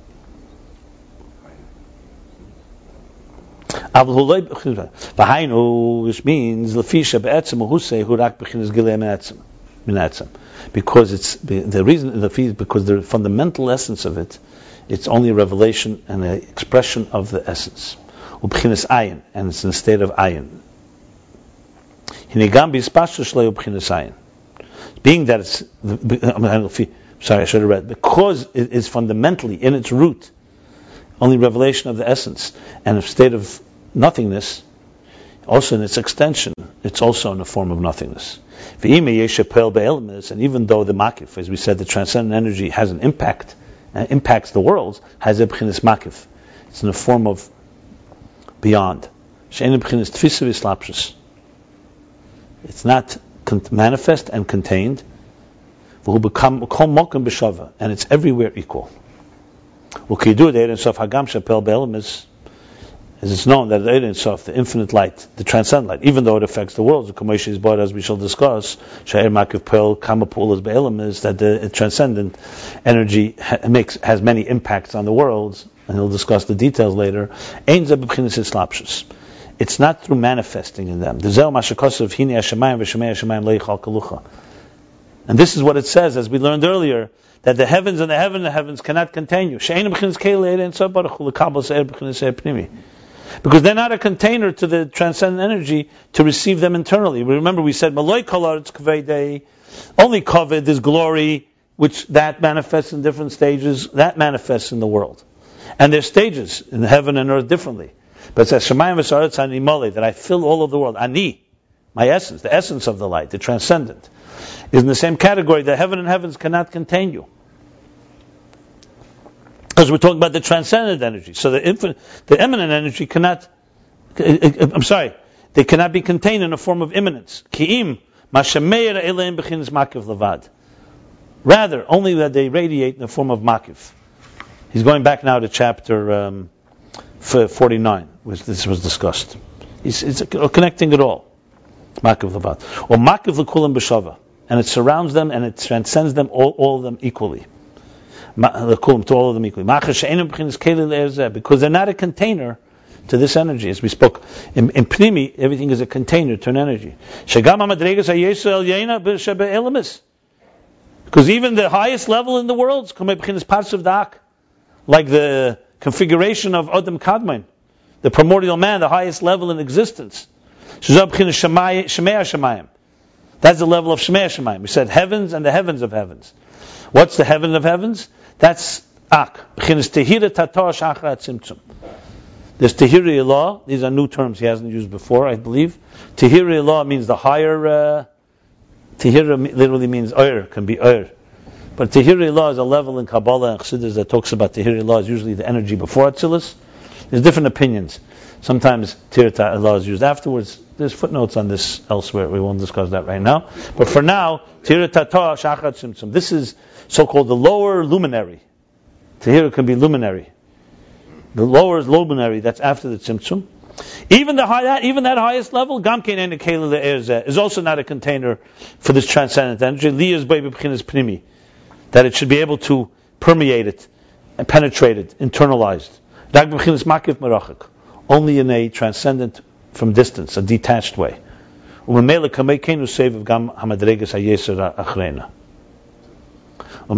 therefore, and Mamela, and, and the same reason, naturally, Mamela, uh, uh, and therefore, similarly, save Gam it also surrounds even the highest levels. It's an equalizer. Like it says, below the the arms, not the arms. What's the zureya? The the zureya, no, the arms, shoulders.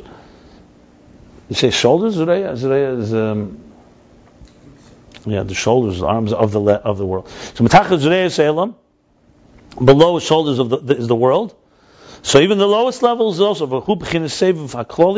This is referring to the general seviv. Not that remember, every world has a kesser. Every world has its desire. Every world has its so-called transcendent energy. Here we're talking about the transcendent of the transcendent. The kavachut kulam bashva that surrounds and encompasses the entire klolos the overall cosmic order that was that is shaped by the kavachut, by the ray and uh, thread of light. So kulam bashva surrounds them all equally. Is the the big equalizer, like the igul hagadol, the big surrounder. But this is what Achad seems to do.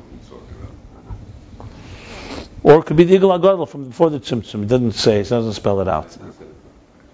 No, even the highest worlds are don't contain this. But what is it? This can be Zmakava Kloli is usually the igul hagadol.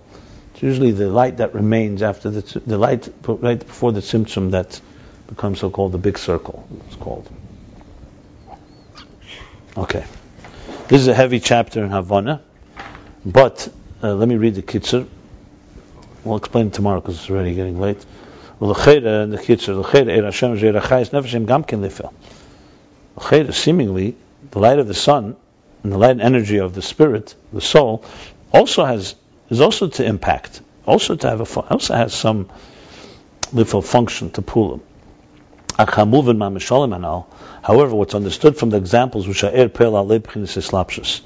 that the energy light does not impact in a form of manifestation. That's because it's not an identifiable entity.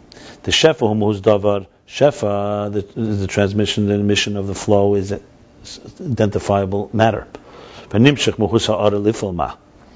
and something something essential, something of the essential identity of, the reflection is being transmitted to affect something, to cause, to have some impact. Therefore, it comes in a form of manifestation and containment. Containment is the right word. And above, this is the immanent energy because its purpose is to affect. Therefore, it emanates, it, it, it emerged in a form of mitzvah that you have an identifiable energy. Er and the reflection of the kav of the Natsilis is from the essence of the energy that's higher than Natsilis. That's like Shefa, what he's saying right now. The mus. Okay.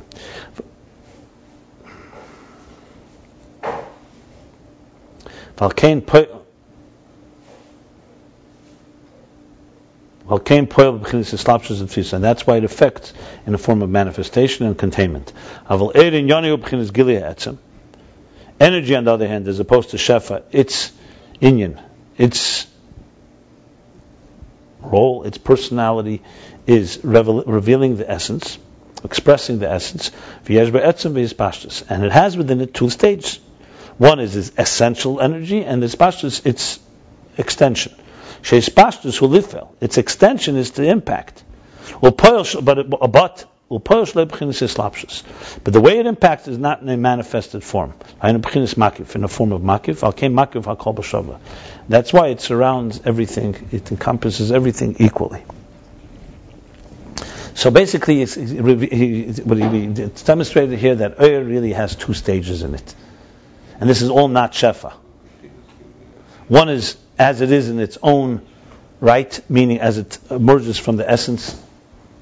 And there only is the recognition of its revealing the essence, and then it's how it begins to manifest, and ex- not manifest is not the right word, how it begins to spread, how it begins to go beyond that state, and that's how it plays a role in existence. And but that role is still a transcendent role. Bottom line, in, in, if you want to put it in spiritual and personal terms, what he wants to establish in the interface is this that you can have transcendence within existence. from the Shefa, though. No, Shefa is not transcendence. Tran- Shefa is immanence, is a relationship. Yeah.